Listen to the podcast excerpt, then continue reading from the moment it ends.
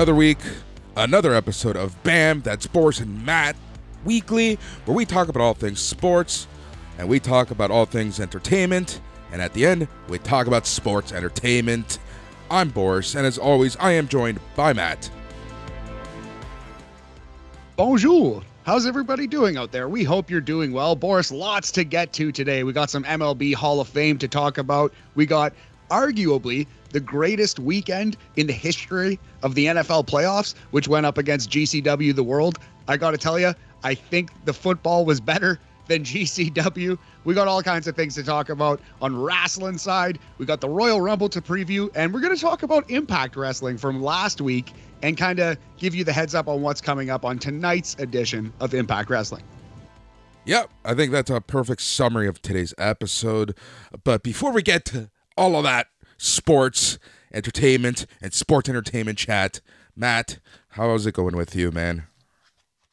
That's going pretty well, man. Uh, we'll get into it during the wrestling portion, but I woke up today. I made myself a little breakfast, poured myself a coffee, tried to watch GCW for the second time, and I couldn't get through it. I couldn't get past the first match. That ladder match is just a disaster. And I was just like, man, I don't want to spend my morning watching this show. I honestly don't. So, uh, you know, I, I went out, did a couple things, got some fresh air, and I'm feeling good, buddy. I'm feeling ready to uh, to go, ready to discuss some wrestling and sports. How are you doing, man?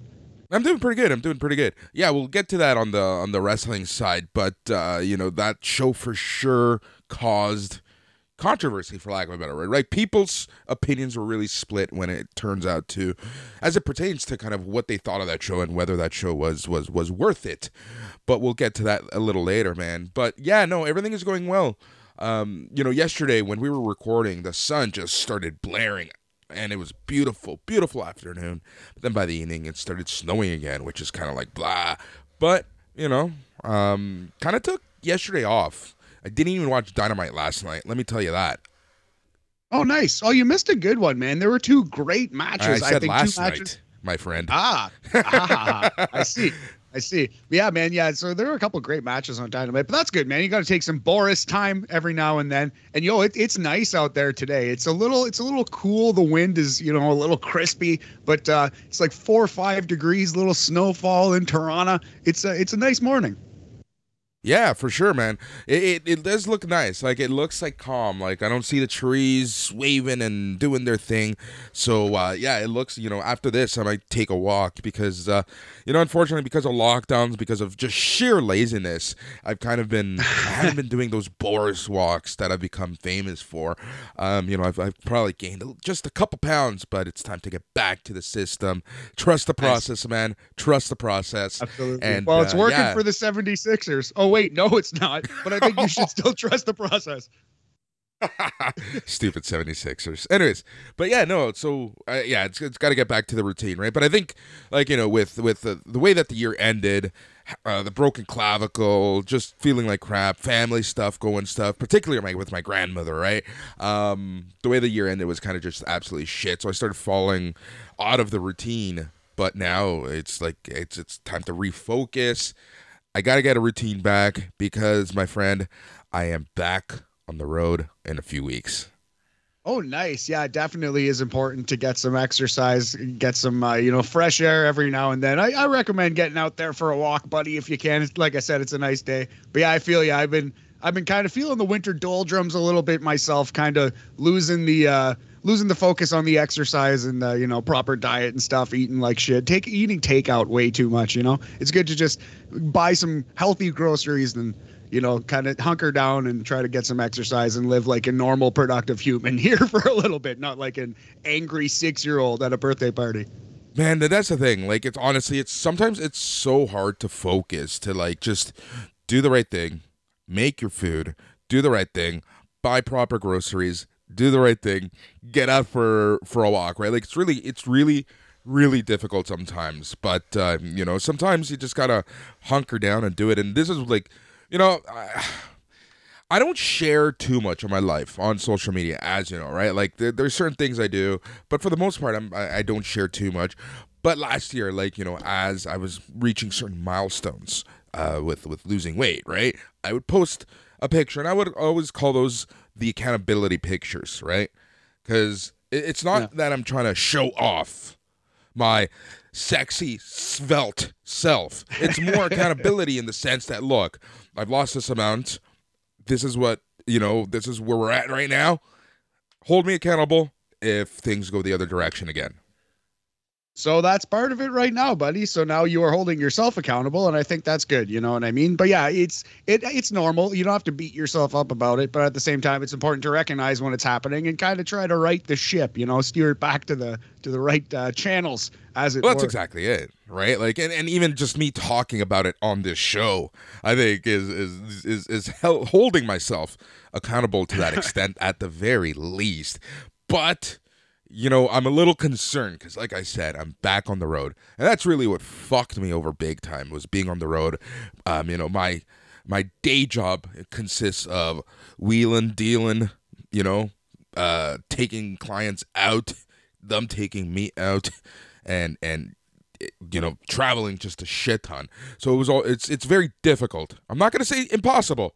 It's difficult, right? So now that I'm back on the road, almost two years later, right? Like I've done trips here and there, but nothing major.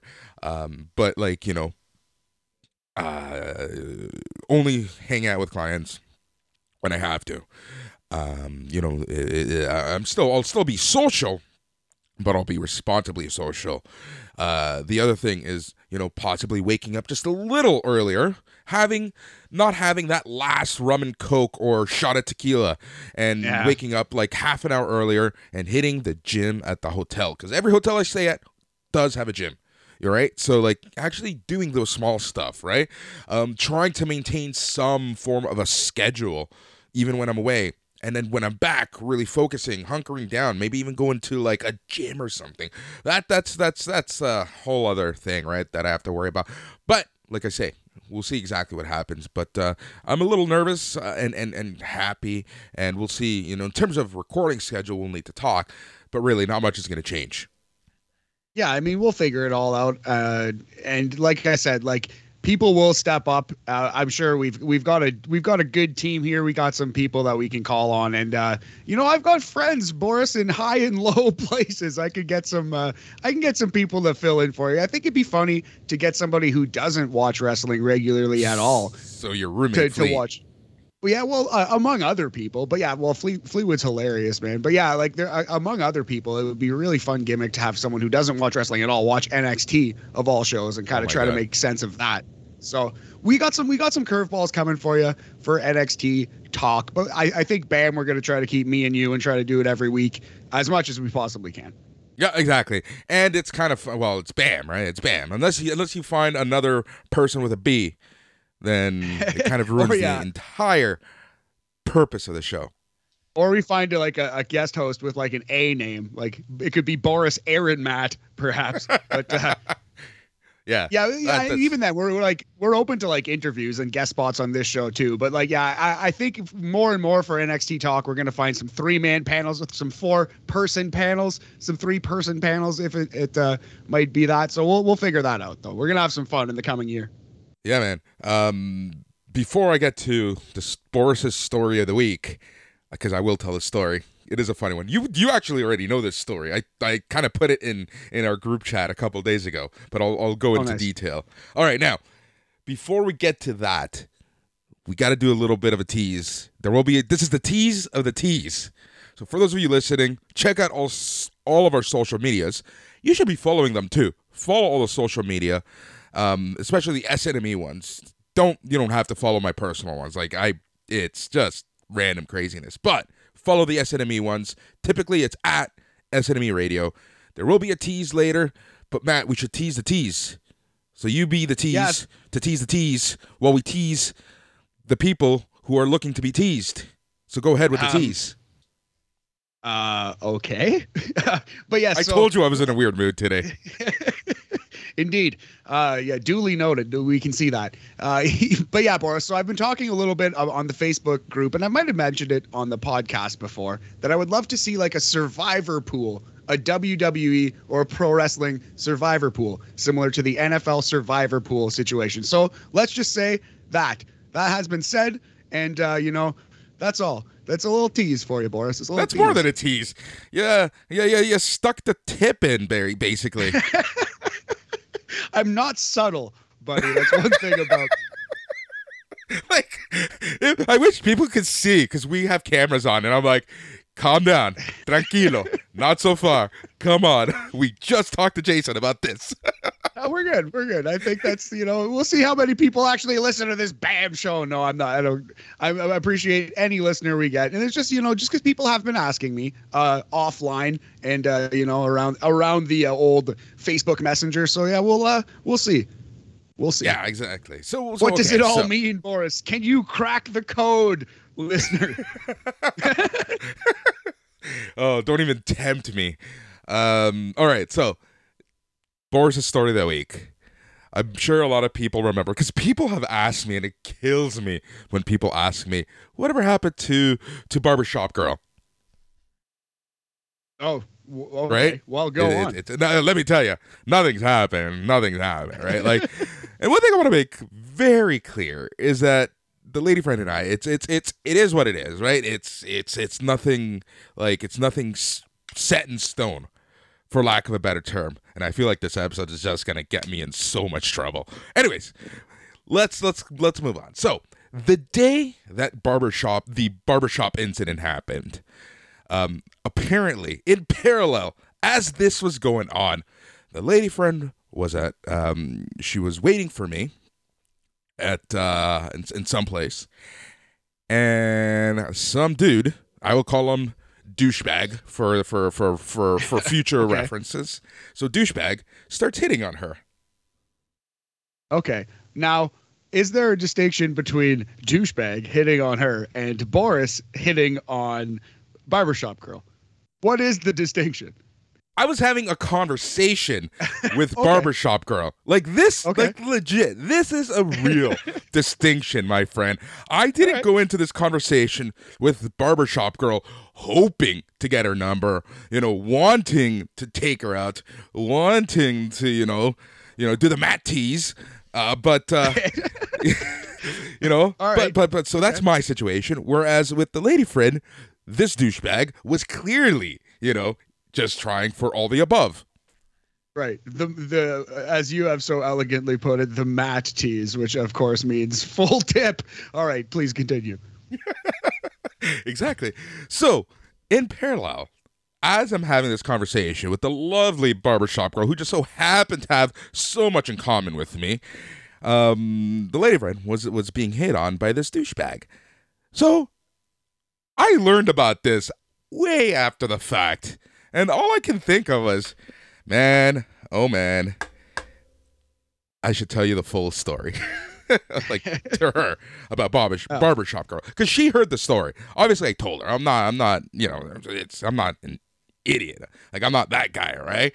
But it's kind of just funny the parallels in all of this. So, f- fast forward to a couple months later. So, she's had some contact with this person, with douchebag, and it, it somehow just came up randomly, right? Like we're very open, and uh, she tells me this, and I'm like, well, I probably should have, uh, you know, actually pursued barbershop girl, eh? Yeah, that was a bad decision. Not uh, necessarily the the you know nicest thing to say in that moment, I suppose. But uh, you, But I kinda- didn't it true. like in a. In well, a no, it's kind of true. You don't have to be like super apologetic about it. Like if she was texting someone, then why is it not fair for you to be texting someone, right? Like That's exactly my point, Matt. That's my point right there, right? Like, and this is the thing, right? Like, we're in the shit or get off the pot type of situation at this point, and I know we're there. She knows we're there. We both know that the other person knows we're there, right? So it's just like one of those weird things. But uh, you know, I'm not without getting too deep into it. There are reasons why we're in this situation, right? But it's just kind of funny, right? Like, it's literally happened at the same time. Now, the funniest part is the reason why douchebag even came up to her was because I was late. Do you know why I was late? Why? Because I was having conversation with barbershop girl that day. Uh, of course, that Like, makes sense. So way know, back when. things- Way back when. Yeah. Way back when. Not Yeah. recently. Yeah, of course. No, no, that's funny, man. That's uh, yeah, it's funny how all these things work. It's like a Seinfeld episode or like uh, Magnolia or something, right? Or Mulholland Drive. I don't know. oh, jeez. Hopefully not. Hopefully more like a Seinfeld episode. yeah, let's let's not try to bring up David Lynch references when it comes to our personal lives. Oh my god, yeah. No, no one's going Twin Peaks over here. No one's, no one's going that- Bob here. No, there will be no Bob incidents. Oh, yeah, man. exactly. But, uh, so, yeah, funny story. A fun story, man. You know, that's the that's the dating world. You know, until you're uh, until you're hunkered down with wife and child. I feel like it's going to be a lot of those kinds of shenanigans, buddy. Mm-hmm. You're telling me. You're telling me. It's but yeah, yeah. We'll see. We'll see what happens. It's kind of funny. Um, It's kind of it, it. But yeah. But did I showed you what uh what I got right from her? Um. uh, yes. Oh, yeah. Uh, yes, you did show me what you got from her. Yes. There's a, a lovely on-air sign in the in the background. Uh, that you know that's a nice that's a nice little gift for her. She knows she knows you do uh, the the podcast, and we're going to be going live on air after the Royal Rumble. So that that's a nice gesture. Yeah, exactly. Which, you know, that's a perfect segue. Just a reminder to everyone listening on the show on the SNME patron feed after the Royal Rumble this Saturday, Boris, Matt, and Jason Agnew are going live to talk all things Royal Rumble and set the stage for the road to WrestleMania. That's this Saturday, about 15 minutes after Royal Rumble. Mark Andrada is going to be there as well. He's going to be being the, wizard of getting us on the interwebs. Yes, the Wizard of the Webs, Mark Andrada, pulling the strings behind the scenes and also showing up on camera for some fun. Andrada's hilarious, man. We're uh, we're we're lucky to have Agnew and Andrada and all these talented people on the team. I'm so excited to be part of the squad and can't wait for Saturday. It's going to be a ton of fun. Yeah, it is going to be a lot of fun. But uh, yeah, man. All right, so enough of my bullshit. Let us move on to the sports. Matt, NFL. Holy f- yeah. Like, what, what can you we- say? Might as well start with the with the big news, which is probably the best weekend of football sports in, in my lifetime, Boris. Four walk-off victories, as it were.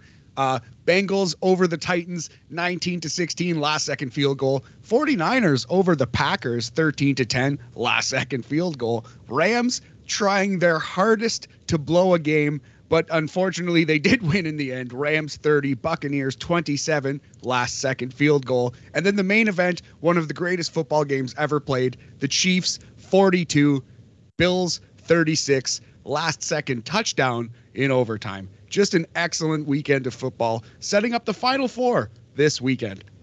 Yep. Before we get to the preview portion, let's talk about this. And let's address the elephant in the room. That is the NFL's overtime rules.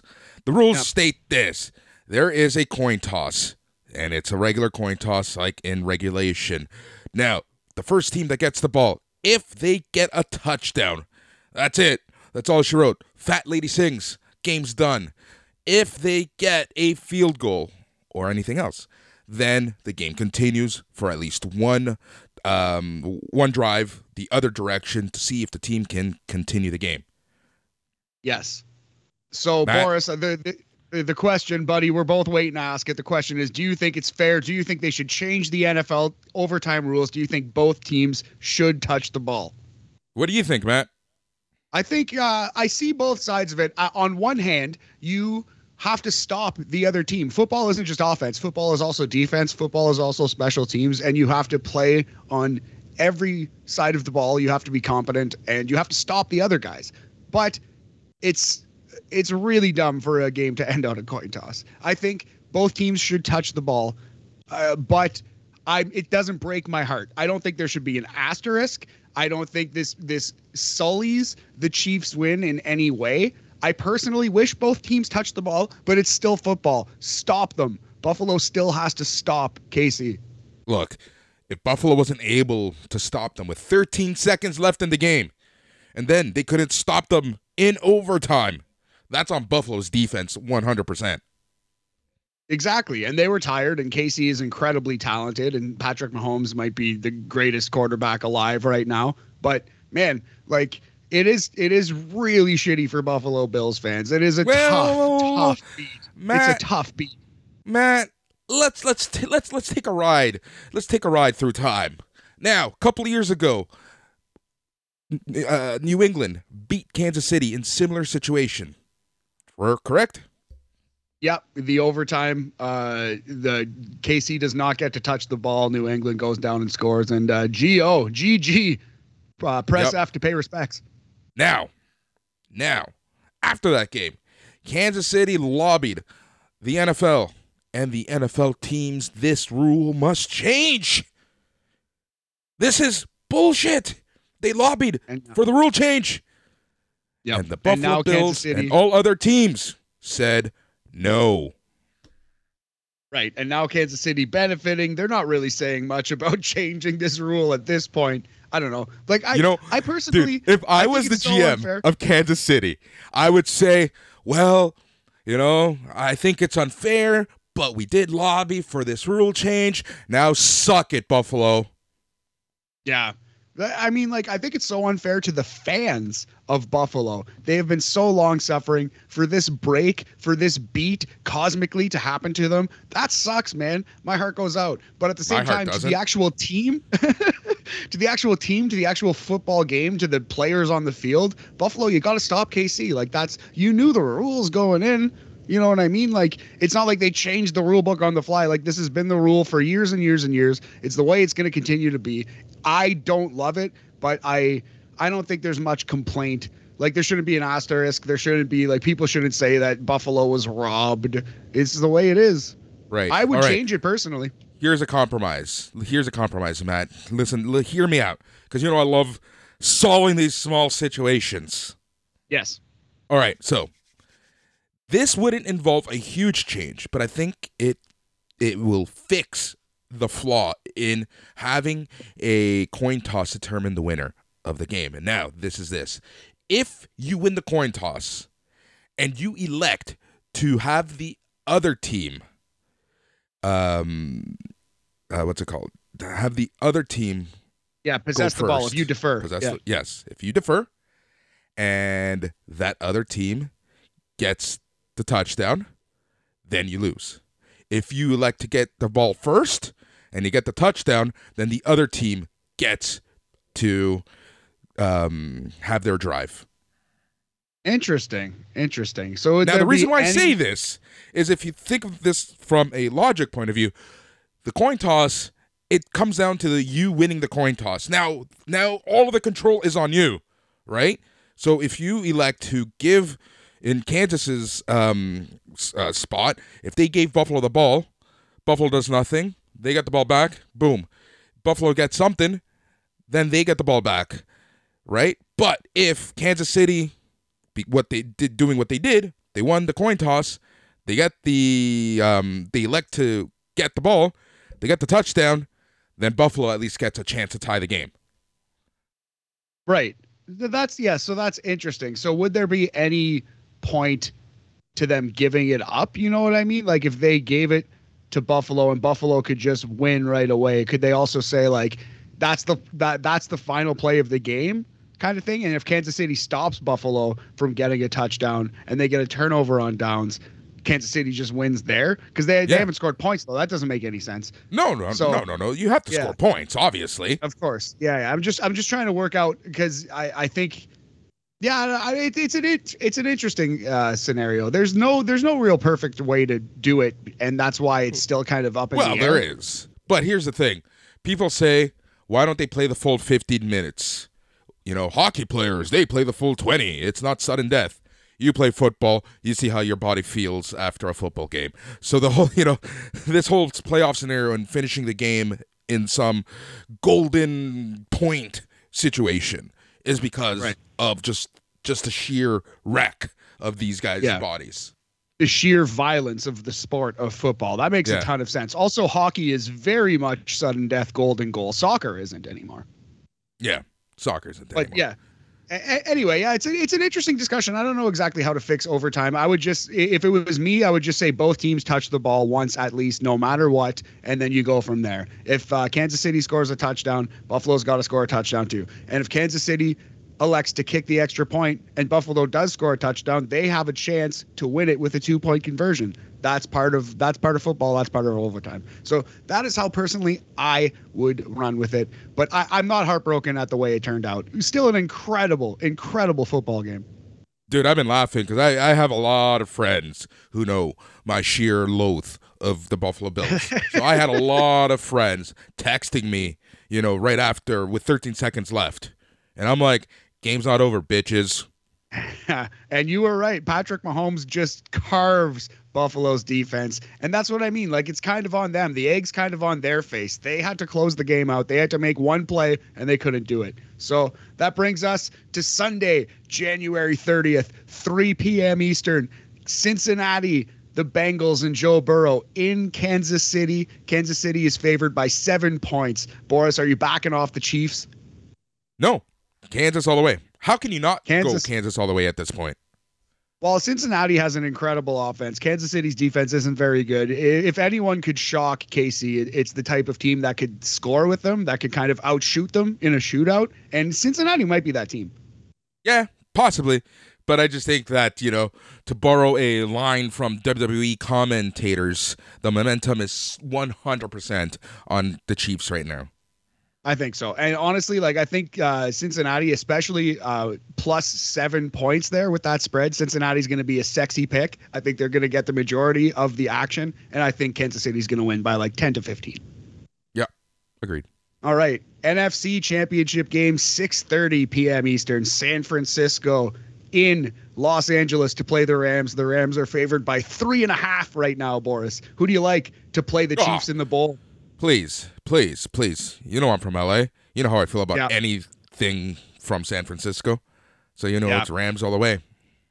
I feel you, buddy. And uh, I've been saying on the podcast all year, Rams are the most talented team, and Chiefs, I think, are going to win the bowl. So, I, though I didn't predict, I, I agree with you. I agree with you. But you know, they are the most talented team, and I've always said they will be the best team when they figure each other out. And dude, yep. the way that they played this weekend. I think they're starting to figure each other out. That's the thing, man, and that's very, very dangerous. But they're also, you know, they've been called soft. They've been called a team of egos and prima donnas, and it's possible that you know it could fall apart at any time. It's a house of cards, right? But you know, I have said that the Rams are the best team, and I said that the Chiefs are going to win the bowl all year. So I'm going to count that as a W, despite the fact that that's not what it says on my bracket. I'm going to count it as a W anyway if it is Chiefs versus Rams. Yeah, well, our bracket got completely destroyed this past weekend. Yeah, it wasn't great, but we still have our champs. We still have that one green line, Boris, that we could trace all the way to the end. So let's go, Chiefs. They're the yep. official BAM selection. The official BAM selection. All right. Speaking of selections Aha. and controversial selections, let's move on to baseball. Yesterday was, or a couple days ago, was the official selection for the twenty for the class of 2022's Baseball Hall of Fame, Cooperstown. Now, so, only one person made it. Big Poppy, David Ortiz. He made it in. Uh, but there were some notable people who are gone off the ballot. People like a Roger Clemens. People like a Barry Bonds. People like a Curt Schilling. Now, Matt. Yes, sir. How do you feel about this? It's the height of hypocrisy and it's total bullshit and it's extremely dumb. But I think it kind of serves the opposite purpose of what these writers want. Like they're trying to hold the game to a higher standard and they're being snobby about it, for lack of a better term. And they're kind of turning their nose up at Roger Clemens and Barry Bonds and their cartoonish dominance, their crazy numbers. And uh, they're kind of saying like these guys used steroids the most or these guys benefited the most from steroids along with Alex Rodriguez who you didn't mention who got like no love yeah but he's Hall still on the ballot. He's still on the ballot at least. That's a good point. Um yeah so but, but yeah so the the by doing this I feel like the writers are trying to like restore glory to the Hall of Fame or kind of trying to save baseball's name. But when they pull these shenanigans, it just makes me think less of the Baseball Hall of Fame. It just makes me think this whole thing is stupid and it's not worth caring about anymore, right? If you have a Baseball Hall of Fame and you don't have Barry Bonds, who's the best baseball player I've ever seen, you don't have Clemens, who's probably second, third best pitcher I've ever seen to like Pedro and Randy Johnson, you don't have uh, Pete Rose, who leads the entire sport in hits ever. It's just a joke. It's just it, it's not really even worth our time to discuss. You can't have a Hall of Fame without Bonds and Clemens. You just can't, especially because Ortiz tested positive for steroids too. Yeah, but it's a tough one, right? Like there's I feel like there seems to be a morality clause that the reporters don't talk about in terms of the Hall of Fame, but you know, Ortiz is Ortiz. I'm just going to leave it at that. Uh, you know, I'm not a fan of Clemens. I'm not a fan. I'm really not a fan of Barry Bonds. Uh, you know, those two especially for me, I can go either way. You know, it's it's it's I feel like they're paying the sins of their generation. Yeah, that's exactly it, man. That's well put. But the thing is, like, it, I I find that you put it on their plaque, right? You say it, put it right there, display it in bold red letters. This These motherfucker used peds.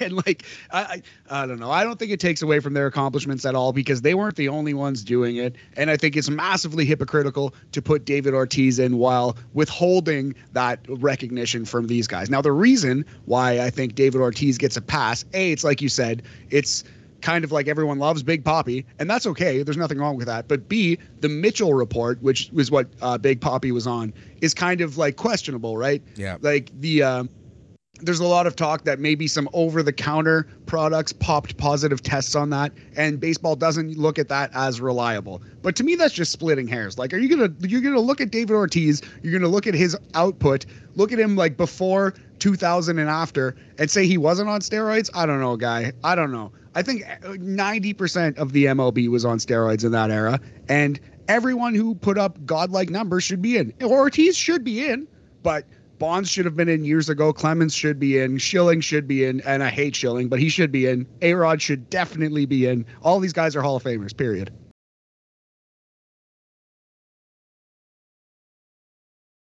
Yep. I think that's the perfect way to move on to the next subject, which is CONCACAF World Cup 2022 Qatar qualifying this weekend and over the next few days. It is the next round of qualifying for Canada, for the US, for Mexico, and those countries in CONCACAF.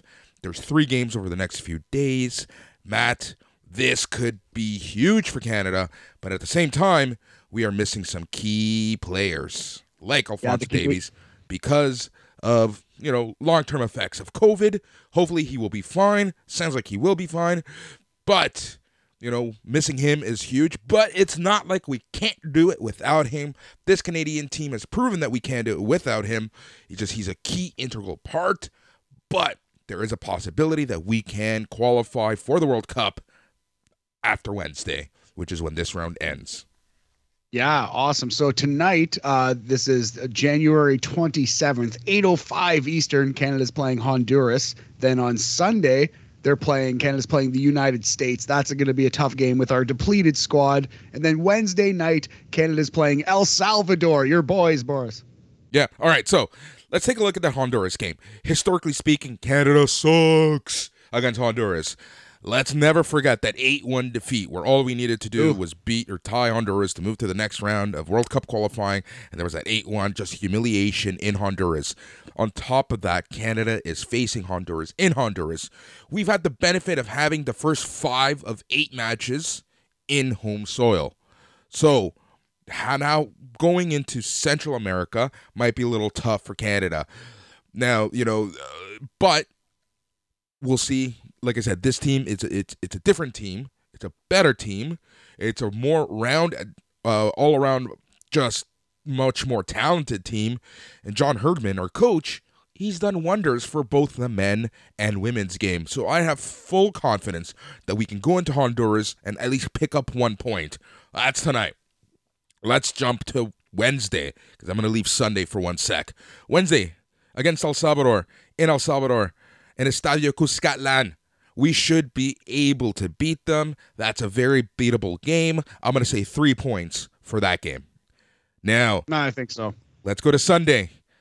Hamilton, Ontario, the site of Canada versus the USA. This game is causing a lot of controversy just from a attendance point of view.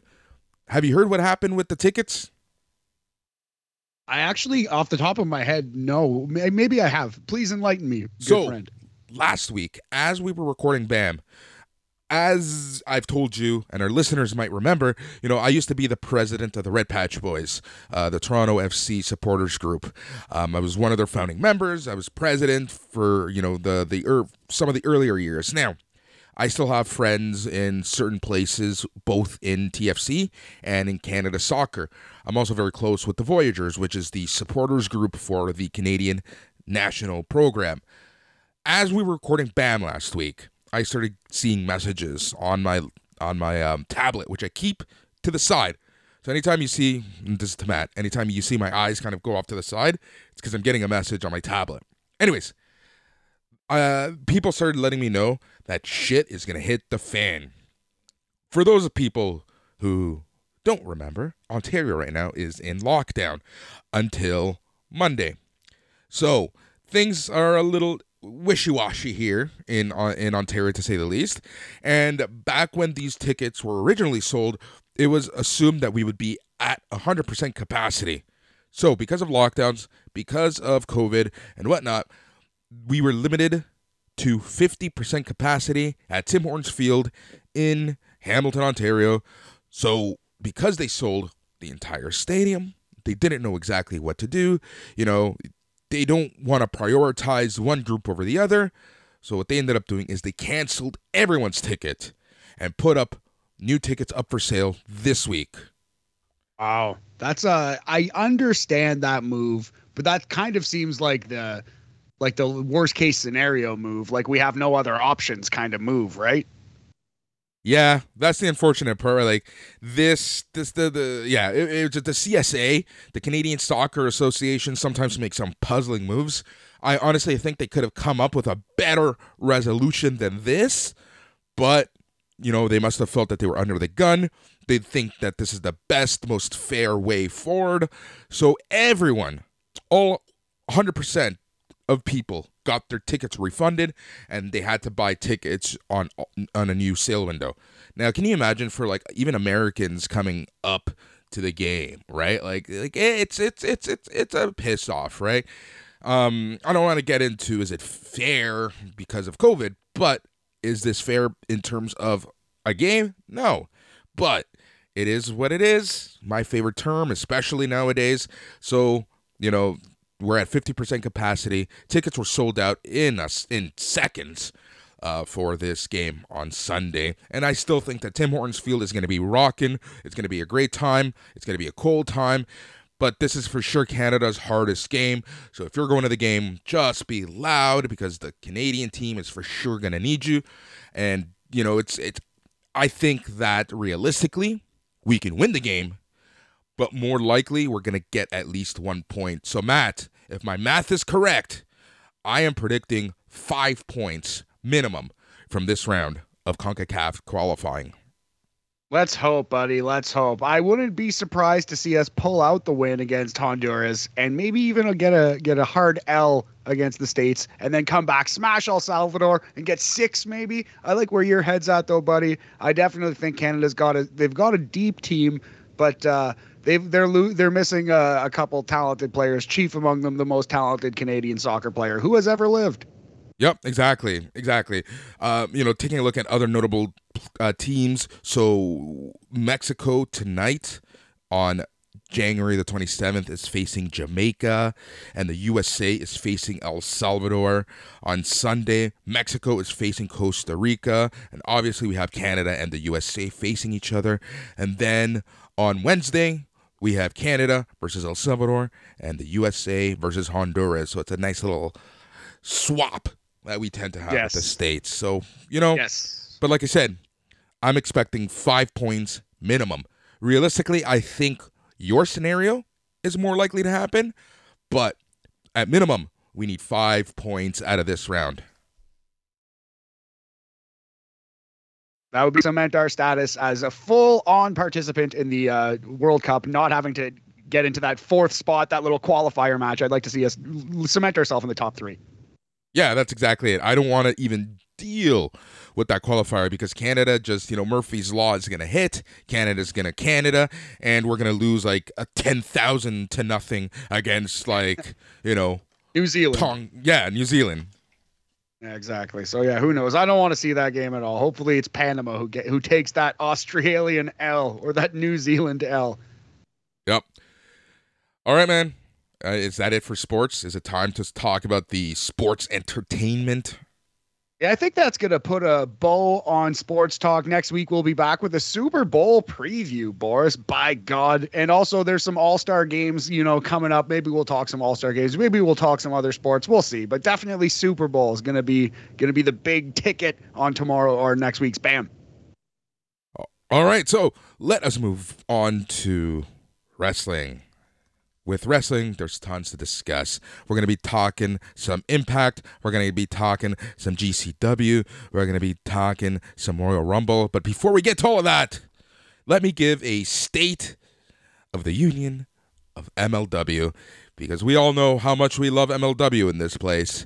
Uh, but I got to say, you know, after, you know, you, you know, let me be sarcastic and you just let me finish the setup, man. so, MLW Azteca still going on. Two more weeks. We had last week's show and this week's show, and then we are done with their trip to Mexico. And I gotta say, last week's show was a much better outing than the previous two episodes. Was it good? I would say yes. But there are still tons of issues. I still am not quite sure what MLW is trying to do. You know, you know what it honestly feels like? That they're trying so hard to recreate Lucha Underground but it's just not working. Yeah, Lucha Underground was like it was magical. It was a, like its own thing. It was a, a contained promotion. Like I, I really like that alternate universe of pro wrestling. But it's a tough thing to recreate. You know what I mean? It's a tough thing to just throw up on YouTube. Like, I, I that's that's a loftier goal than I think MLW realizes. Yeah, exactly. And and I think they're struggling with this, right? Like they're trying to keep this somewhat grounded and somewhat realistic because for those people who have never watched Lucha Underground, you had characters killed off. Like it was truly soap opera and wrestling mixed together. Yeah, it was like a comic book and a soap opera and a wrestling show all in one. It was totally unique. I don't think I've ever seen anything like it in wrestling. And that's why it's going to be so hard to recreate for Major League Wrestling to just be like an indie that's also also Lucha Underground, like I don't know. I don't know how that's possible. I don't know how it's possible to pull that off. Yeah, exactly. And all right, so this week's show featured a lot of stuff going on, but let me tell you where my match of the week was. So if there's one match from MLW that you need to watch, that is from the Clash promotion in Mexico, and that's Toto versus Proximo dude, dude, dude, amazing match. This is a very, very fun match. Interesting. I'm not familiar with either uh, guy, either wrestler there. I, have never seen any of their work. So, that, can you say those names again, please? Toto and Proximo. Interesting. All right. Yeah, so yeah, very good match. Cool. Definitely, we'll check that out. Is it? It's available on the YouTubes. Yep, it's available on the YouTubes and many other places. But yeah, uh, that's really the biggest takeaway from the uh, show. You know, you had this whole Cesar Duran stuff still going. There's just a lot of stuff with Cesar Duran. I'm not going to get into it. I'm not even going to get into the other matches. But overall, I'm glad that they're wrapping up their time in Mexico because I just want to see some stateside stuff. I want I want MLW to go back to the roots back to what made them great, and that is fun storylines with fantastic wrestling.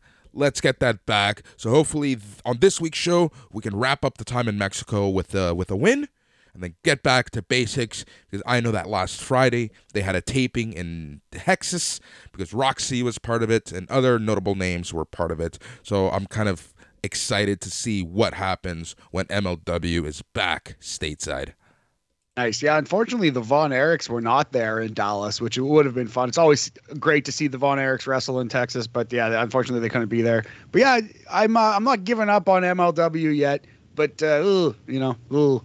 yeah, rough times. Yeah, they've had some rough shows. Let's just say, like, like let's be honest, right? Their War Chamber match was very tough to watch. Even their battle, you know what? Watching Battle Riot now back back in the summer, we should have known that this was going to be a tough season for MLW. Yeah, for sure. Uh, And let me let me let me throw this again. It's to no fault of MLW. Like th- the pandemic is ruining a lot right now in terms of plans, in terms of bookings, in terms of travel, in terms of a lot of stuff. Right? Like, eh, like I, I find that MLW's really had a bad go and bad luck. So I'm not putting this blame completely on MLW. But hopefully, now that things are getting, you know, at least in the States where they tour predominantly, they can get back to somewhat normal and we can get back to those shows that were just like, just awesome shows each and every week. Yeah, we're not trying to blame anyone or say that MLW is bad, but if you were doing wrestling power rankings, MLW would be near the bottom right now. It's just a fact. It's just the way it is. But uh, I don't know. Were you, do you want to do you want to now move on to the to the company that's number one on the financial rankings, but not number one in the fans' hearts? WWE talk. Oh, I thought we were going to talk about AEW for a little bit because you said not number one. Anyways, let's move on to some WWE Royal Rumble this Saturday. Once again, gotta plug it. After party, 15 minutes after the Royal Rumble this Saturday. Jason Agnew, Matt, and myself are going live. So we'll be able to chat, discuss with you about the Royal Rumble. All right, so let's do a quick preview. You know, the Royal Rumble, it's one of those, it's one of the big four, right? I don't count King of the Ring in that list. So there's really only big four for me Royal Rumble, WrestleMania, SummerSlam, and Survivor Series. But Royal Rumble, there was always something special about Royal Rumble, right? Like it was, you knew that something cool was going to happen. The concept of the Royal Rumble match was cool just because you never knew exactly what to expect from it. So, you know, my expectations have been high just because of the hype that is the event, not so much the hype that the company has right now leading into the Rumble. But looking at the card, you know, hopefully it's going to be a good card. I think that there's going to be one match in here that will surprise a lot of people and might be the surprise match of the night. But we'll get there very soon. So I have the card here in front of me, Matt. Let's run through it. Let's start with Miz and Maryse versus Edge and Beth Phoenix.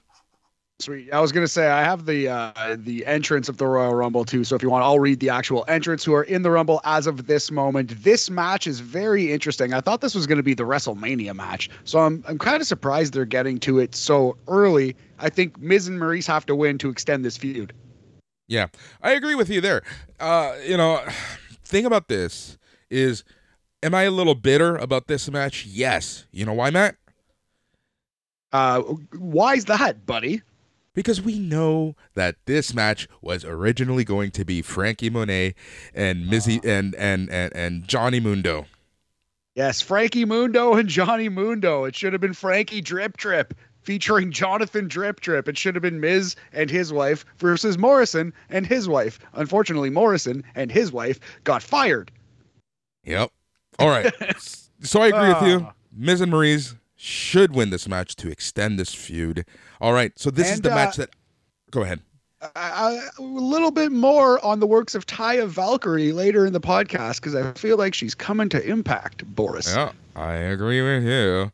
All right, so this is the match that for me has potential to be match of the night if they let them go. That's for the Raw Women's Championship. Becky Lynch, your champion, versus Doudrop. Dark horse sleeper low key match of the night potential for sure. I don't know. I don't trust WWE anymore to give the women time. I really don't. I think we saw that the the Queen of the Ring tournament was kind of a joke. We just we don't see the classic women's matches anymore. But you know, Yeah, prove I- me wrong, WWE. Prove me wrong, Becky versus Doudrop. Here's the thing, Matt. As I've said, there's only a combination of four people in WWE's women's division who would get the time because that match at Survivor Series, Charlotte versus Becky Lynch, had the time. And it was a great match, match of the night. But again, there's only four women who get the opportunity to go out there and do their thing. Yes, and that is the four horsewomen. Not even Asuka really gets that opportunity anymore. Certainly not Shayna Baszler, and we haven't seen Doudrop really get that opportunity anymore. Uh, I don't know, Bianca Belair when she's up against one of those four gets that chance, but not generally. So uh, I I don't have high hopes, but these performers are excellent. In a different world, this definitely could be match of the night. I hope I'm wrong. I don't see it coming though, buddy. Well, like I said, potential, potential. If you know, you know, if you, if you if you know these women, you know their work rate, but then you remember this is a WWE show. All right, let's move on. So, Universal Championship, Roman Reigns, your champion, versus Seth Rollins. I think Seth is going to win this title. Really seems like that's where we're going, and Roman is going to chase Brock Lesnar, possibly as a babyface again. We'll see how that goes. But I think Seth is winning the gold here, buddy. I agree with you. So this is my ultimate prediction. You know, it's been Dave Meltzer has told us that the original plan at day one was for Seth Rollins to win the match at day one. So, you know, I feel like they're just kind of going back to their original plans a month later, where Seth Rollins is going to hold one belt and Brock Lesnar is going to hold the other belt. Yeah, I think that's exactly correct. And I, I, plans do change. We have seen it, but yeah, Dave Dave said that on the main show, and I, I see no reason to doubt the great Dave Meltzer. Yep. Um, WWE Championship. Some would call this a dream match. Four years ago, Brock Lesnar versus Bobby Lashley. I think this is a halfway decent WrestleMania main event. It wouldn't be my first choice, but I think this could have been the WrestleMania main event. I am surprised it's just kind of a throwaway match on the Royal Rumble here. But they are they are obviously treating it like it's a big deal, but man, to just put it on the Royal Rumble, a show that does not need this drawing power is a little surprising to me. I think they're underutilizing what could be an actual money match here. Yep. Agreed 100%. Um, I think that, you know, going back to what I said earlier, I think Brock Lesnar was meant to be champion heading into WrestleMania. So I think that Brock Lesnar is going to somehow retain, which kind of sucks because you know I I see so much potential in a long term feud with these two, but I don't think we're gonna get it just yet. Nope, not yet. I think it's just gonna be a weird one off like Brock versus Braun was, you know. Yep. All right, let's move on to the women's Royal Rumble match. These are the announced participants. You have Carmella, Dana Brooke, Nikki Ash, Queen Zelina, Rhea Ripley, Tamina, Aliyah, Charlotte Flair, Naomi, Natalya, Shayna Baszler, Shotzi, Brie Bella, Lita, Nikki Bella, Kelly Kelly, Michelle McCool, Mickie James, Summer Rae, Bianca Belair, and Liv Morgan. I was going to do that. That's fine, though. I think uh, someone who is not on that list is going to win this match. It's going to be Bayley as a surprise. I can definitely also see Bianca taking it down, but my, my guess is Bayley. Yeah, I agree with you 100% there. Do you want to do the men's? You, you, yeah, uh, yeah, yeah, yeah, yeah, yeah. Go no, do the men's, Matt. I'll let you do the men's. All right, Boris, and the men's Royal Rumble. 22 out of the 30 entrants have been announced. As of today, January 27th, we have AJ Styles, Angelo Dawkins, Austin Theory, Big E, Chad Gable, Damian Priest, Dolph Ziggler, Dominik Mysterio, Happy Corbin, Jackass star Johnny Knoxville, Kevin Owens, Kofi Kingston, Madcap Moss, Montez Ford, Omos, Otis, Randy Orton, Rey Mysterio Jr., Riddle, Robert Roode, Sami Zayn, and Sheamus. Rey Mysterio Jr. Right. So this is what I think is going to happen. As I mentioned earlier, Roman Reigns is going to lose the belt to Seth Rollins. He's going to be angry. He's going to show up at the Rumble, and he's going to win the Rumble. I like where your head's at. I can definitely see that happening. I think Big E is going to win the Rumble and beat Seth Rollins for the title at WrestleMania. You have way too much hope for with this company, man. I really do. I really genuinely still do. They can't break my spirit, Boris. I won't let them. All right. Do you think so, Jackass is going to eliminate anyone? What do you think he's going to do? Probably Sami Zayn. Yeah, shock his uh, shock his nuts again with some kind of cattle prod, and then throw him over the ropes. I don't know. We'll see what Lord. happens. Uh, surprises. Who who do you like? Give me one in the men's and one in the women's. Uh, in the men's, I'm gonna say Moose. In the women's, Moose. In the women's, I'm gonna say Ronda Rousey. Oh, nice, nice, nice. Okay, so for the women, I'm gonna say that we're gonna see Roxy in this Rumble. I'm gonna I'm gonna say it. We're gonna. You're we're gonna like do good. putting all your eggs in the Roxy showing up at the Rumble basket. I've seen you talk about this, or heard you talk about this. I've seen you post this like anytime we talk about the Rumble. Fuck, we could be talking about what you're having for dinner. Roxy will show up at the Rumble.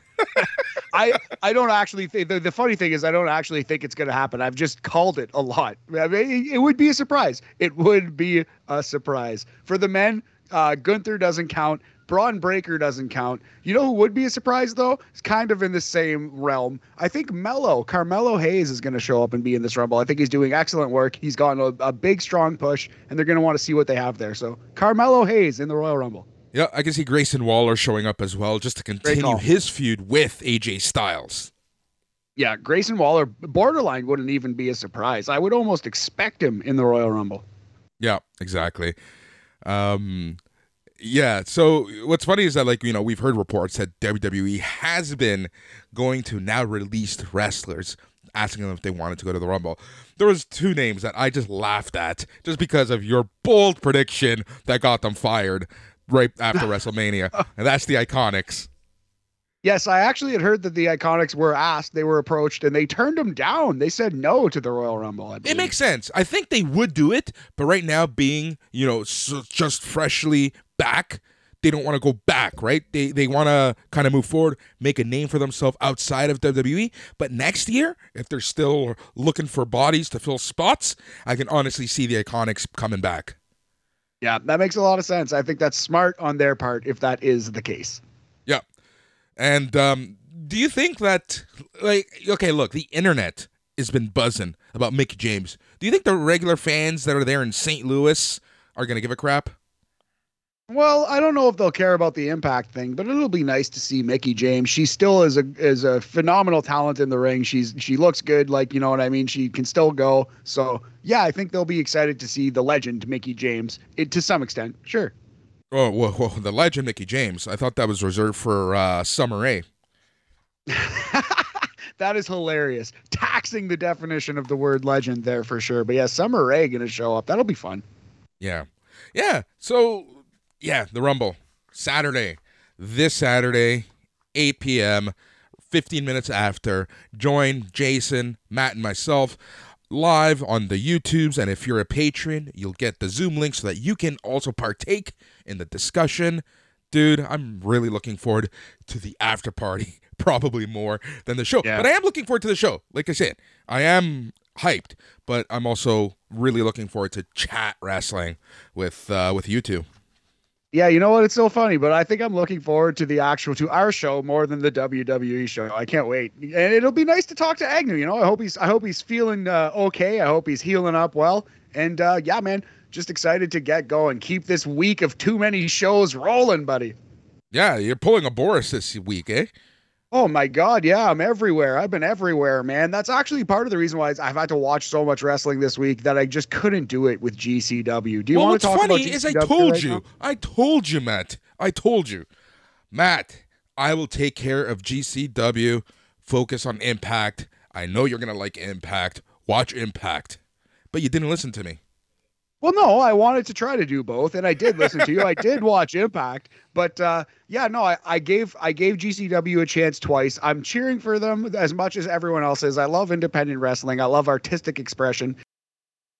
There's some really cool things about GCW. I like that it's for everyone, that everyone can come and play, and that it's very inclusive. But the thing is, this I, sh- I shouldn't even say this show because I didn't watch it, but this ladder match was atrocious, and it, it's everything I dislike about wrestling, and it turned me off of this show. So if you're a big GCW fan, I'm not saying you're wrong. I'm not saying that you're an idiot or whatever. I'm not trying to be hot take guy, but I I got uh, I I do I don't want to say I have no time for GCW, but if every show is like this, I'm not gonna watch it.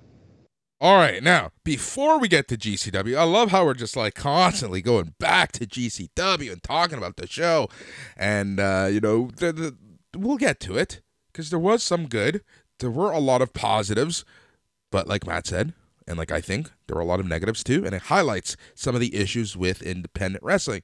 But before we go there, let's talk about the promotion who I never would have thought would capture my attention the way that they have the past four weeks.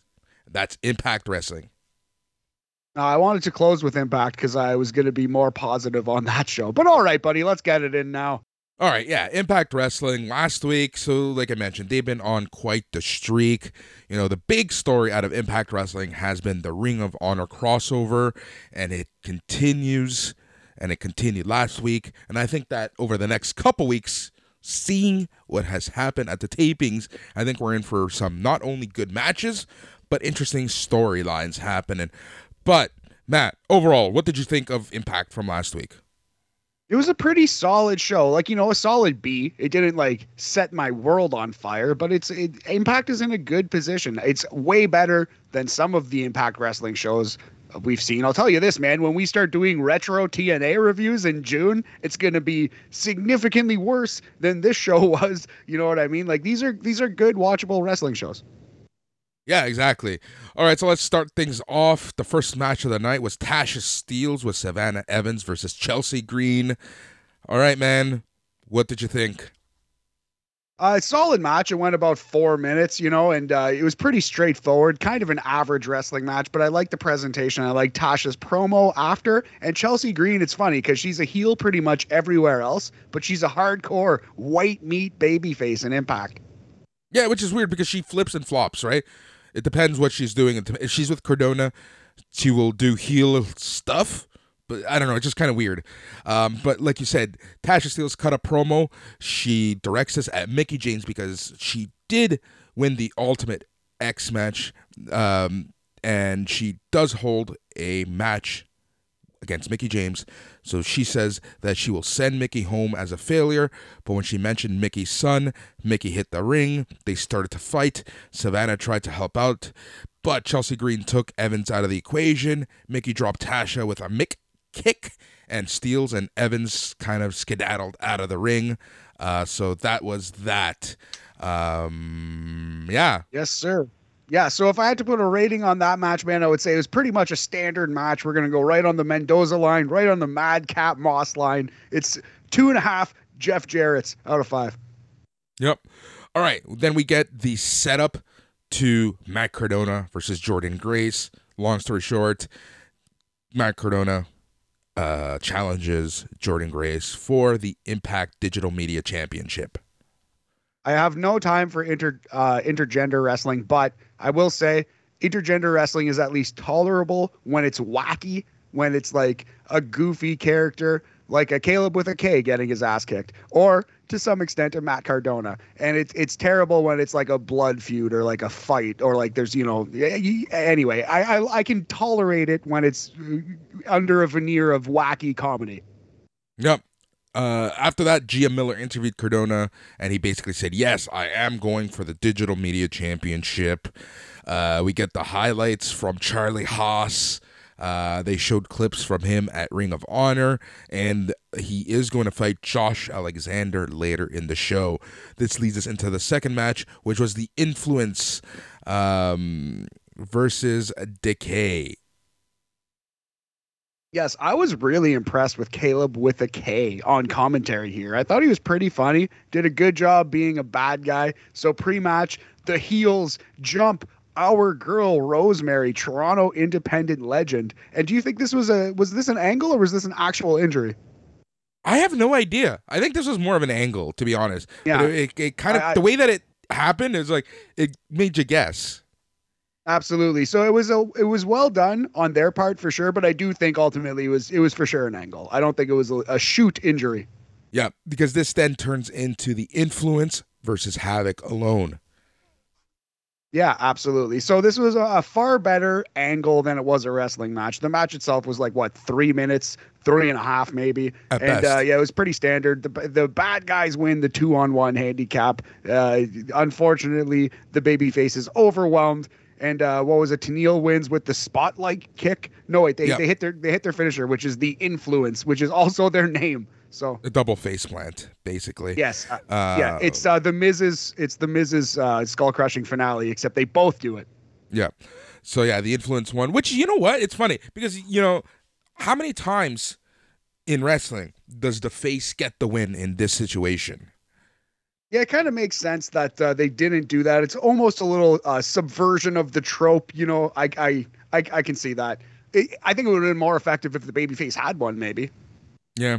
All right. So, uh, but at the same time, this leads us into the setup for this week's match, which is against the Inspiration for the Knockouts Tag Team Championships. So, kind of makes sense. Um, they cut a promo. Uh, they, uh, you know, they they they just talk about kind of what leads into their um, their program together, and then we'll kind of see how their match is going to go this week on Impact.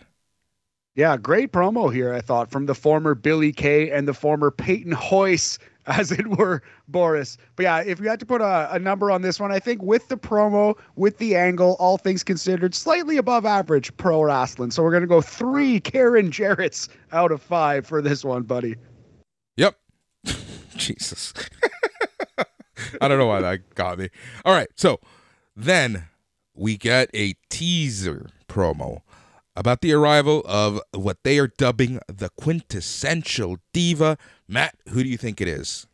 Oh, it's got to be Franky Monet, Taya Valkyrie returning to Impact Wrestling, hopefully with hub- hubby in tow, Johnny Mundo, Johnny Drip Drip, and Frankie Drip Drip. I hope it's her. I think it's her. I want it to be her.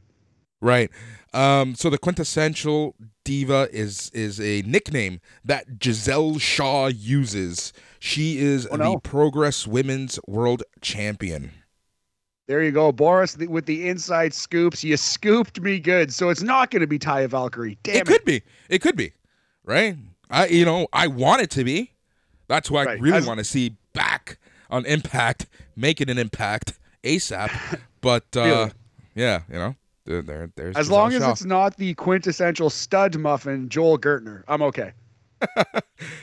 All right, so then we see Speedball Mike Bailey. He's kind of meditating uh, in his dressing room. Ace Austin comes in with Madman and Fulton. They tell him to come to their locker room and try to recruit him into their fold.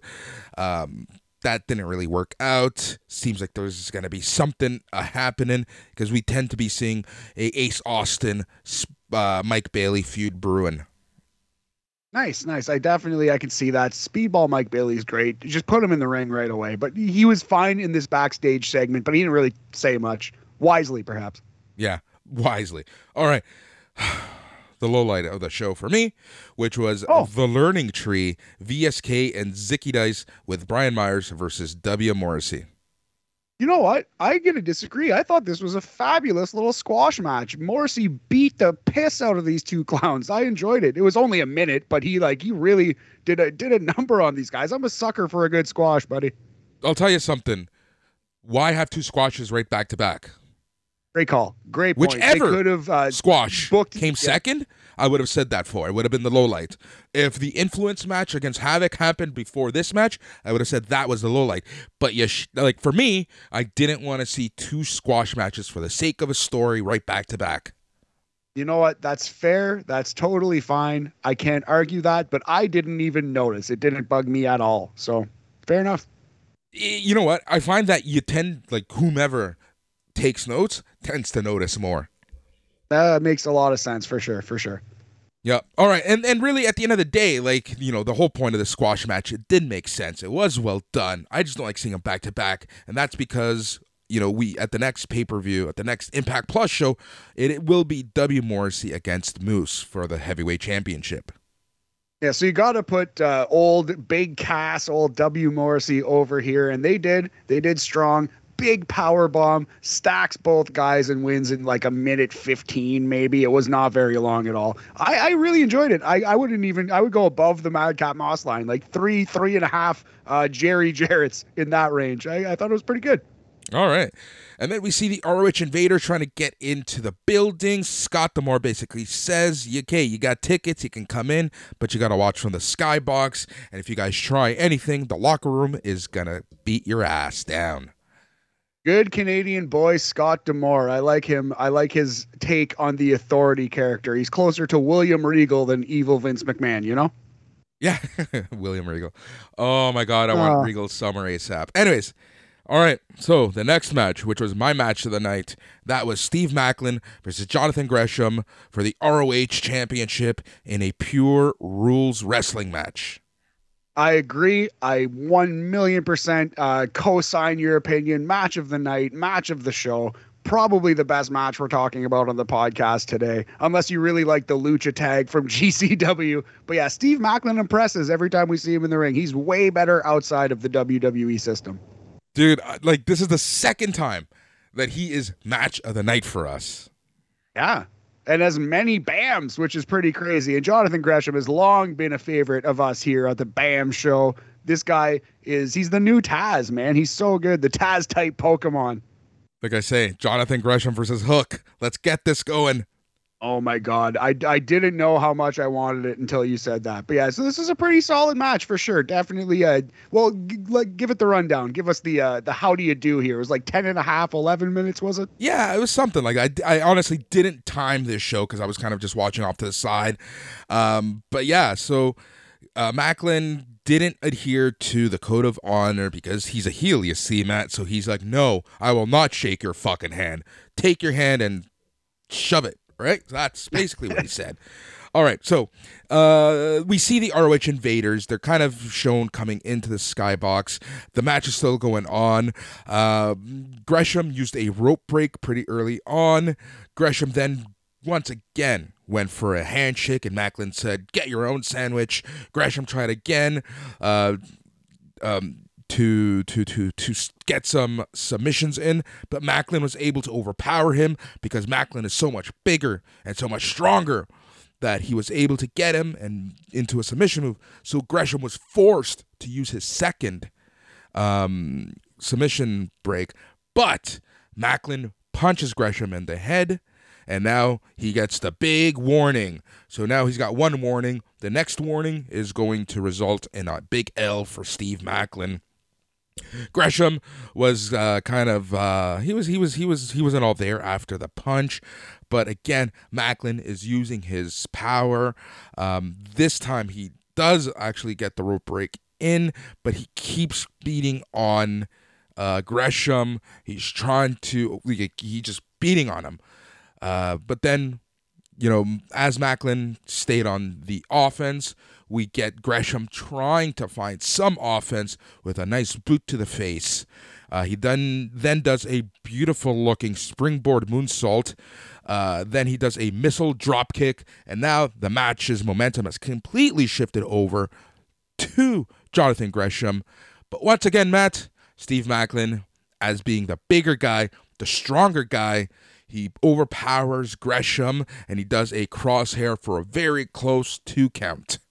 Um, they keep going back and forth, and this is when Gresham says, All right, I got to use my speed and I got to bring this big mofo down. So he starts going for the knees, he starts going for the limbs, and then he forces Maclin to use a uh, his third rope break. Maclin's knees have been tweaked, uh, so you know now now now Gresham knows he can get it get the big W. Gresham locks in a figure four. He used the ropes to climb himself up. So now he was vertically putting the move on, uh, standing, um, you know, and, and, and Maclin couldn't get out of the move. And then he ends up getting pinned in the submission hold for the win yeah. for Jonathan Gresham. So I really enjoyed this match a lot. The story here was that uh, Maclin had no honor, but he also had no real uh, experience in the pure rules match, and he got got early. He went to his rope breaks too early, and that was the end eventually. So though he was the stronger, rougher, tougher man, Gresham got him on technique and ability. So I, I really like that. I love the finish where Gresham has Maclin in a figure four, but Gresham is able to use the ropes to basically stand up in it and apply so much pressure that Maclin just has to basically pass out in this hold. Not really, but he stayed down for the pin. So pin via figure four, the rarely seen finish. I really enjoyed this match a lot. We're gonna go as high as three and a half, uh, you know, Jarrett family members on this one, buddy. Out of five. Yeah. I would have honestly given this one four just because I really love the storytelling in this match. Uh, you know, and Steve Maclin continues to impress me. Jonathan Gresham is just a absolute killer, and uh, again, I love the fact that they're continuing his story of winning each match a different way every time. Absolutely. Yeah. He is a technician. He's a scientist, a surgeon in there, and he knows all the tricks. I really love Jonathan Gresham's work. Can't say enough. All right, cut to the skybox. So Scott D'Amore did tell the ROH people that they can watch just the ROH championship, and then they peacefully leave. peacefully, right, Matt? They peacefully leave. Uh, as it were, I, it would seem that they are peacefully leaving at this moment. Yes. Right. All right. Next match: Doc Gallows and Joe Doering with Karl Anderson, Eric Young, and Deaner versus Heath and Rhino. This feud is still going for some reason. Yeah, you know what's funny is I kind of got that vibe, though I haven't been watching Impact as closely as you. This feels like the feud that's never. This feels like the Dolph Ziggler versus Kofi Kingston of this era of Impact. You know? Yeah, hundred percent. Um, whatever. This match was whatever. I know that we're gonna. I know they're building up to Violent by Design and the Good Brothers kind of fracturing their their working relationship, and that's gonna be the ultimate program, the ultimate end game. But I'm just tired of this. Whatever. Doc Gallows and Joe Doering won. Anything else to say? No, yeah, it was Doc Gallows, Rhino, and Heath Slater in a tag match on Impact. It was uh, average at best. We're gonna go. Uh, I would go two Jarrett members out of five, slightly below average. Yep. All right. And then the main event of the night was Josh Alexander versus Charlie Haas, a match I never even thought could have happened, but a match I am so happy did happen, and a match I'm even happier that I watched. Yeah, it was it was it was good. You know, it was uh it was the poor man's, the homeless man's version of Kurt Angle versus Marty Jannetty, which is a stone cold classic from 2005 before the Angle versus Shawn Michaels WrestleMania match. That match was incredible. That's the formula here. This was uh, not quite as good as that, but it was, uh, you know, a poor man's version of that. This was still a good wrestling match. Yeah, but the Haas of pain, like, man, he's just. There were times in this match where I'm like, dude, just retire, please. You're old. He did get some good moves in. He looked okay, but you can tell that he hasn't done this in a really long time. He looked he was a grizzled old veteran in this match. He looked old and like yeah, not out of shape, but you know, he was he was sucking a little bit of wind for sure. He looked like he looked like a 50-year-old man, which he is. Yeah, exactly. And yeah, so, you know, it just yeah, it it was unfortunate at the end of the day, but uh, Josh Alexander ends up winning this match. After the match, Alexander and Haas kind of have uh, the the respect angle. Everything was good, but the ROH Invaders come back in. They beat down both men. Chris Sabin runs into uh, to help Team Impact, but he also gets his ass kicked. Rich Swann and Willie Mack comes down, and they also get their ass kicked. Uh, but then Rhino and Heath come down things kind of uh, even out. The ROH crew kind of kicks everyone's ass. Eddie Edwards does his best ass kicking, but he gets his ass kicked. Um, but he ends up somehow by himself, one face against a thousand heels, r- make everyone run away. So that was a little puzzling. And Eddie Edwards, of all people. Anyways, that was the show. That that was that was it. Yeah, it was a solid wrestling show. I'll be in and out of Impact for sure. It seems like you know they they're they're doing well these days. Weird choice, I agree, to have Eddie Edwards standing tall at the end, but it is what it is. To quote you, Boris. Also, I think it's the most notable thing about this match was that apparently uh, Charlie Haas got his bell rung, as it were. He got knocked out in this match, and uh, they completely cut that from the show but they did a good job of hiding that. Uh, you you couldn't if you didn't know that that happened, you wouldn't have seen it. But we hope Charlie Haas is okay, and uh, you know, this was a pretty good wrestling match. I would go as high as three El Kabongs out of five for this one. Yep. All right, let's move on to the main event, and that's GCW's big pay per view from the Hammerstein Ballroom, The World on GCW aired Sunday, January 23rd. I, uh, I did a report for slamwrestling.net. You should go check it out. Uh, but uh, yeah, man. All right. So, at high level, let's talk. What did you think of this show, Matt? Again, I didn't even watch all of it because I, I couldn't get past the first match. It was just like I after the first match and after reading some of the reviews and some of like the the takes on this show, I kind of knew what I was getting, and it just I just wasn't in the mood for it today. Maybe I'll go back and watch a couple of these matches at the end of the day. You know, we'll see. But yeah, the, this ladder match was terrible. it was a disaster. Well, before we even got there, you knew this the show was going to be something. It was something all right. But here's the thing. You know, we praise AEW because they give you a little something for everyone, right? but giving you a little something for everyone can also go wrong and i think this was the wrong implementation of that because yeah you had some great lucha matches you had a shit show of a ladder match which honestly just there were so many spots that I was more nervous that they broke their necks or backs uh, that that that I just did was it just was not good. And then you had kind of your overbooked match with the Cardona match. It was just a little too much, and none of it it, it just seemed like a very random show. But this is what happens in an independent promotion. Absolutely. And especially with this with this wide open, almost like open mic feel. And that's what the show was to me. Like I've done a little bit of stand-up comedy, Boris. I'm not, you know, Jerry Seinfeld or anything. But like I, I think I've put on some really good comedy shows in the city of Toronto. I've definitely attended some really good comedy shows in the city of Toronto. And I've also put on some terrible open mics in the city of Toronto and attended some. And to me, this was like an open mic. This was just a terrible, it was like a bunch of and I, I God bless them.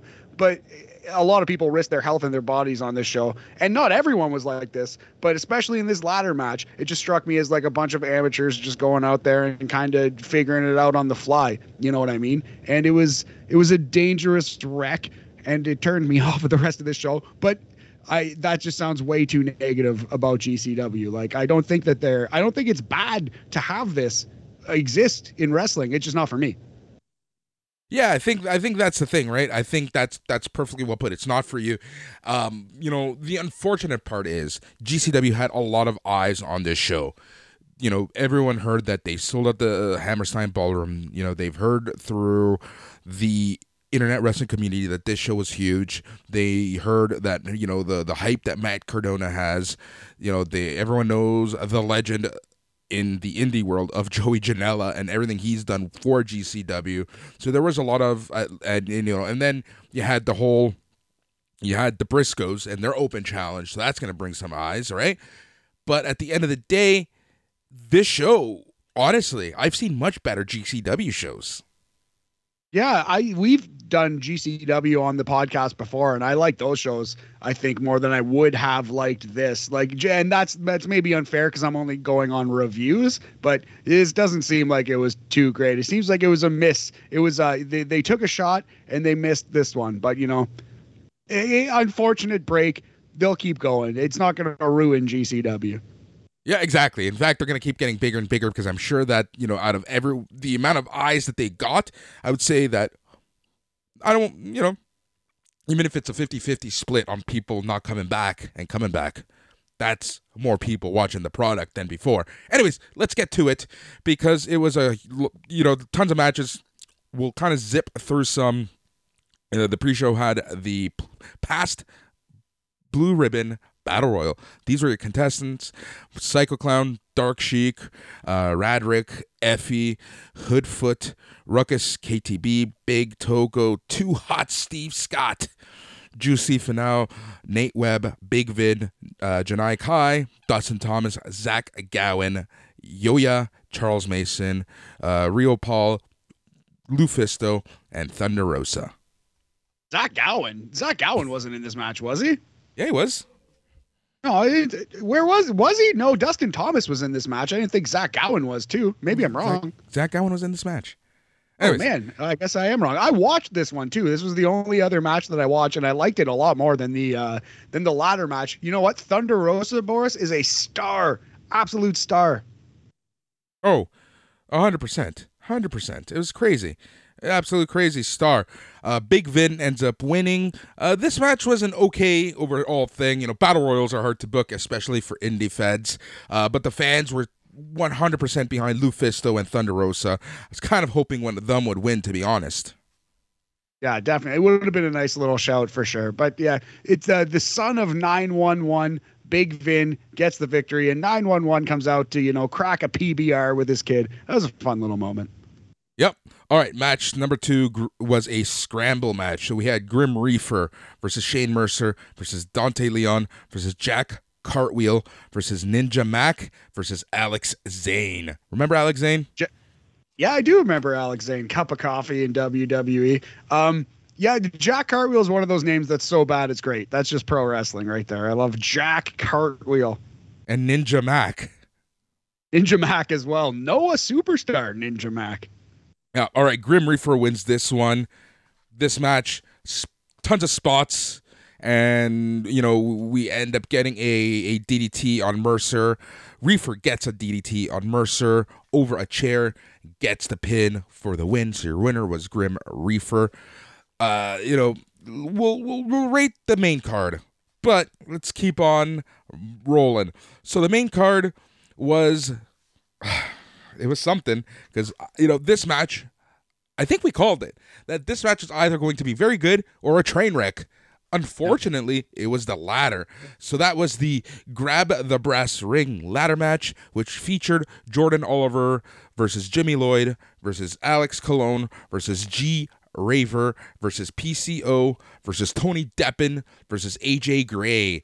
Now, Lio Rush was originally supposed to be in this match, but he was moved off of this match because Jonathan Gresham couldn't make it to New York City for this match. Yeah, it's silver lining there for uh, for Lio Rush. Although I'm sure he would have helped kind of make this match a little more spectacular. He would have made the spots a little more clean. Right. Couple things.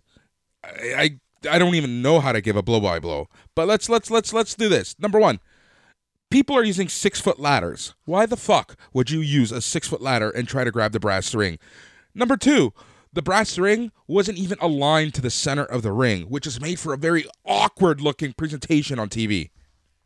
Yeah, it got the whole thing was just, and I, it's not like I'm a big Jim Cornette fan or anything, but to use the Jim Cornette line, it was just outlaw mud show bullshit here, Boris. This was the whole thing looked unprofessional and dangerous and like terrifying, but not in the good way. It was like, man, somebody might die in this in this match. Like these guys are insane and out of control. And if, if that's your thing, that's really cool. But I just I, I yeah I don't know. There are good ladder matches. There are good weapons matches. I love the exploding barbed wire match from AEW, for example. I, I really thought that Cody Rhodes versus Sammy Guevara ladder match from last night's beach break was really really strong. There are good weapons matches out there. This was a embarrassing disaster. This was a fucking train wreck. This this was like an embarrassment to pro wrestling. Honestly. Yeah, there were missed com- like absolute botches. The ladder was just flimsy as all hell. There was even a spot where someone tried to jump off a ladder, but it was so flimsy, and he just jumped. Like, dude, just you gotta be careful. Yeah, it was like this was like more of a Tosh Point oh segment than it was a wrestling match or something. Even PCO like had a rough night, right? Like even yeah. PCO was was it wasn't his best night, but I, I I feel like you know he he did what he could. This was yeah, just a, a, a compilation of fails on YouTube. That's what this was. This was a, a, a, disaster, an embarrassment to pro wrestling. You have to say negative stars on this one. I would say like to me, it, it's tough to go like negative two point uh, two point five or like two point seven five stars or whatever. Right? It's either like minus five stars and one of the worst things I've ever seen in my life, or like minus one star and just like one of the worst things I've ever seen in wrestling. You know what I mean? So this was an embarrassment to wrestling, but it wasn't an embarrassment to art. It wasn't one of the worst, like, it wasn't like Piggy James or something like that. It wasn't the boogeyman eating worms or the boogeyman eating growths off a woman's face, but it was still embarrassing, terrible wrestling. Negative stars, minus one star, Boris, for this one. Terrible, yep. terrible match. Turned me off the show twice. I tried to watch the show twice and I couldn't get through it after this one. Twice. Yep, AJ Gray ends up winning this match. All right, the next match was Team Gringo, Gringo Loco, Flamita, and Arez versus Team Bandito, Bandito, ASF, and Laredo Kid. This match was by far match of the night. Some people may say it was a spot fest, but there was stuff in this match that you rarely see.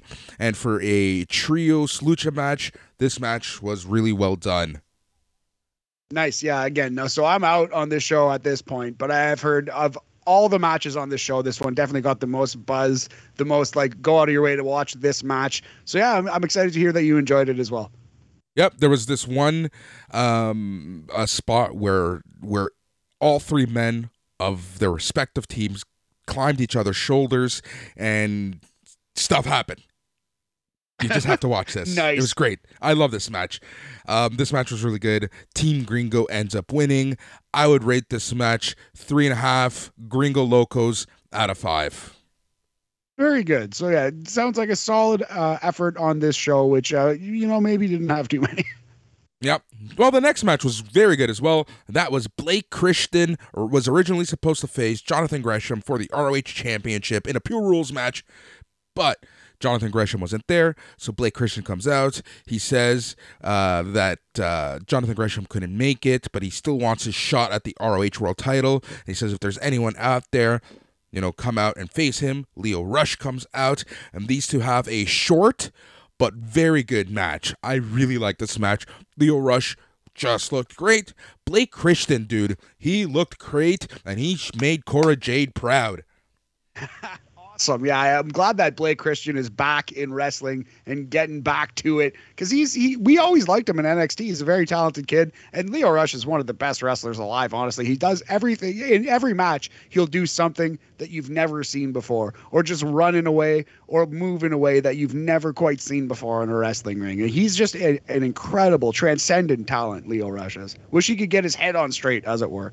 Yeah, exactly but it you know he's got he's got stuff to deal with right like whatever it is you do you man you do you I'll always respect your work in the ring so Blake Christian 100%. ends up winning after a 450 splash all right and this match I would also rate three and a half uh Cora Jades out of five dope you know what? Of any match on the show, I actually should go back and watch this one because I really like both guys. There's no reason for me to not check this one out. Now, the next match is the one that you can absolutely skip, and this is an you know, I know a lot of people who like this, but this match was just full of cheap pops, stupid pops, spots, and overbooked beyond belief. And that was Joey Janela versus Matt Cardona.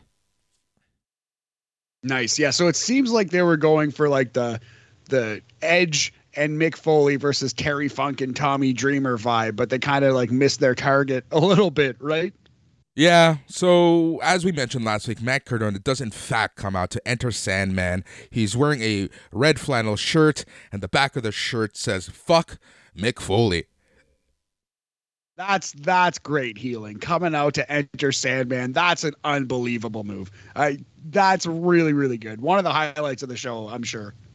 Yeah, there was also a banner that said, "If Cardona wins, we riot."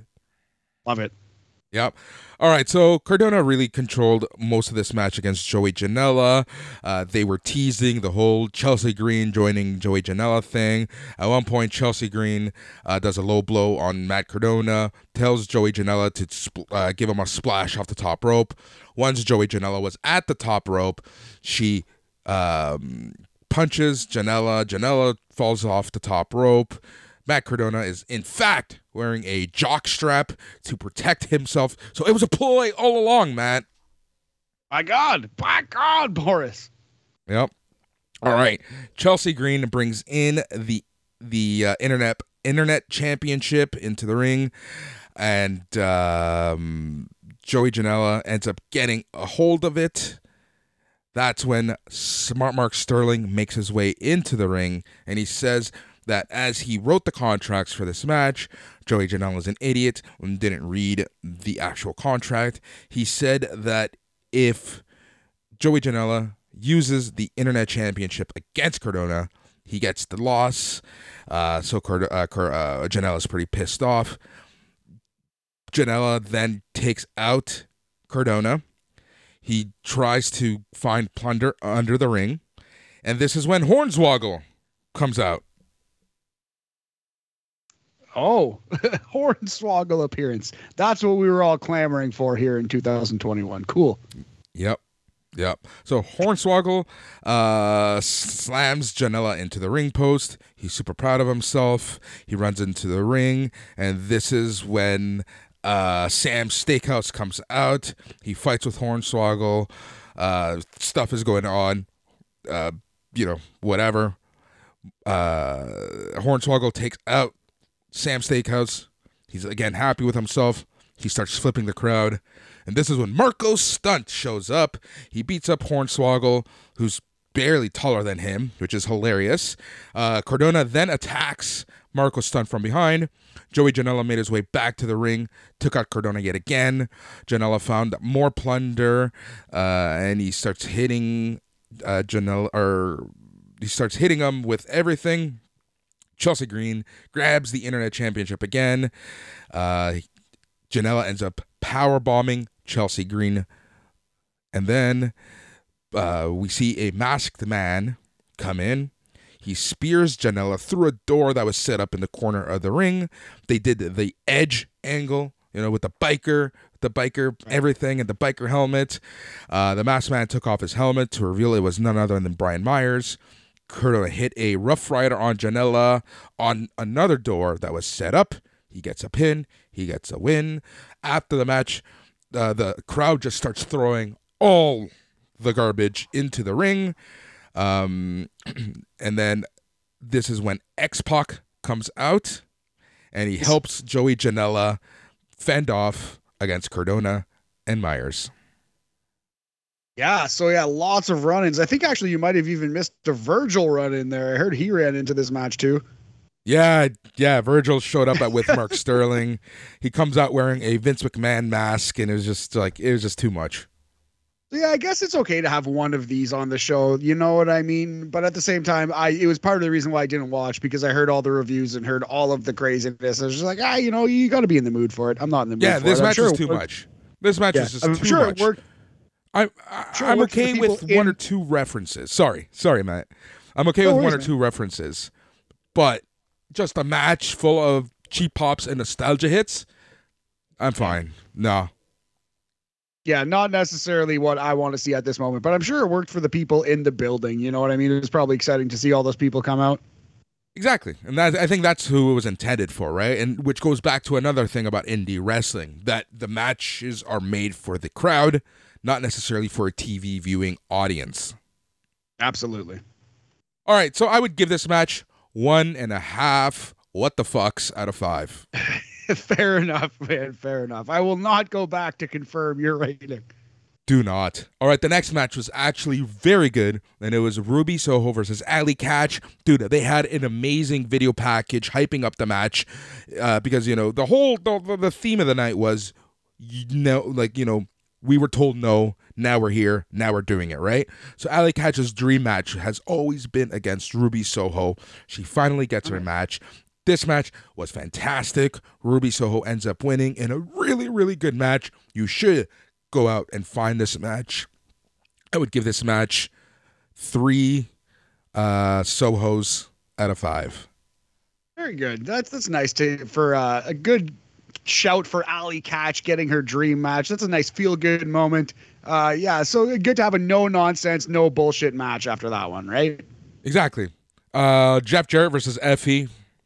Jeff Jarrett comes out to a remix of his TNA theme, um, and he's just you know trying to prove that he's the last outlaw, whatever that means. And uh, this match was whatever. It was Jeff Jarrett trying to use his guitar the entire match, ends up getting the guitar shot over Effy, ends up winning the match.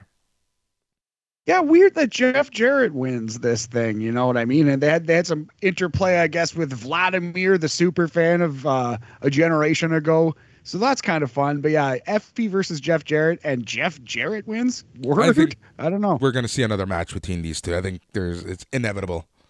Guaranteed. Guaranteed. All right, I would give this match two and a half guitar shots out of five. Oh, nice. The Madcap Moss line, the Mendoza line, the Jeff Jarrett line, maybe. Yep, match number nine for the GCW World Championship: Jon Moxley versus Homicide. This match was okay. You know, it was exactly what you would think from these two, right? Jon Moxley though was like, you know, throughout the match, he was getting more aggressive, getting more aggressive, getting more aggressive. He ends up getting super aggressive. Uh, he ends up uh, getting a paradigm shift. Retains this match. I would honestly give three hardcores out of five. Nice. The most uh the most noteworthy thing in this match might be the fuck bully Ray chant that busted out here in uh, ECW territory. So that's uh tough beat for Bully Ray, but also fuck Bully Ray. I agree with the GCW fans. Yep. And then the main event of the night was the Briscoes versus an unknown team. Again, like let's be honest. As much as everyone wanted F for it to be FTR, if it was FTR, Tony Khan is dumber than I think he is. Dumber than you think he is, suggesting that you do already think Tony Khan is dumb.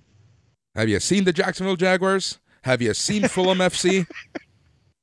That's fair. Well, he's not exactly the coach and GM of the Jaguars, but at the same time, eh, you know, I don't know. I saw, I did see the the comments he released uh, after, uh, you know, what? Oh, God damn it! What's her name? I blew my own joke. I did see the comments he released after Big Swole's thing. Damn it, Boris! I blew it. Let's just get through this show. Yep. The Briscoes ended up facing Nick Gage and Matt Tremont, GCW legends. This match, I think our recap of this match is going to go longer than this match because it was Bris- all Briscoes. Then all of a sudden, in the middle of the match, momentum changes. Nick Gage and Matt Tremont end up winning. Uh, Nick Gage gets on the mic. He cuts a promo basically saying GCW is the best. I love New York. I love GCW. And uh, he asks the fans if they're ready because there's more to come. Dope. All right. So, yeah, again, I'm not mad that GCW exists. I'm not saying it's garbage and you're an idiot if you watched it, but I'm I am saying that that ladder match was garbage and that's why it turned me off for the rest of the show. But let's go GCW. Let's keep going. Uh, I feel like this was a missed opportunity, a swing and a miss, but you got to pick the bat back up and go up to the bat again. Go up to that plate and let's hope the next one's a home run. Exactly. So the main event, I would put this match on the Madcap Moss line. I would give it two and a half Madcap Mosses out of five, and that's the GCW show. Overall, I would rate this show three GCWs out of five. It wasn't an assault to wrestling. That ladder match was, but overall, I think that there was enough good on this card to say that GCW has some positive momentum. But I'm gonna akin this to a lucha uh, lucha promotion. What's good is good, but what's bad is embarrassing. With that said, Matt, what do we got coming up? Uh, so for sure, next week on BAM, we're gonna do a little Super Bowl preview in the sports section. In wrestling, we're gonna talk about the uh, the Impact Wrestling show that's happening tonight, January twenty seventh. 2022. We're probably going to give you a blow by blow on that. Also, we'll talk some PWG Battle of Los Angeles BOLA winner and spoilers. And hopefully, we'll be able to see that show sometime in April or May based on PWG's history. Exactly. All right, man. As I mentioned, so tons of shows coming out on the Patreon. If you're coming from SNME, but the big one is the Royal Rumble after party. That's 15 minutes after the Royal Rumble or so. Join Jason Agnew, Matt, and myself as we talk all things Royal Rumble, and we kick off to WrestleMania season. Then on Sunday, it's the main show again, and man, it's tons to go through. Ballergear.ca for all your SNME radio merch. He's Matt. I'm Boris. Adios. Yeah, yeah, yeah.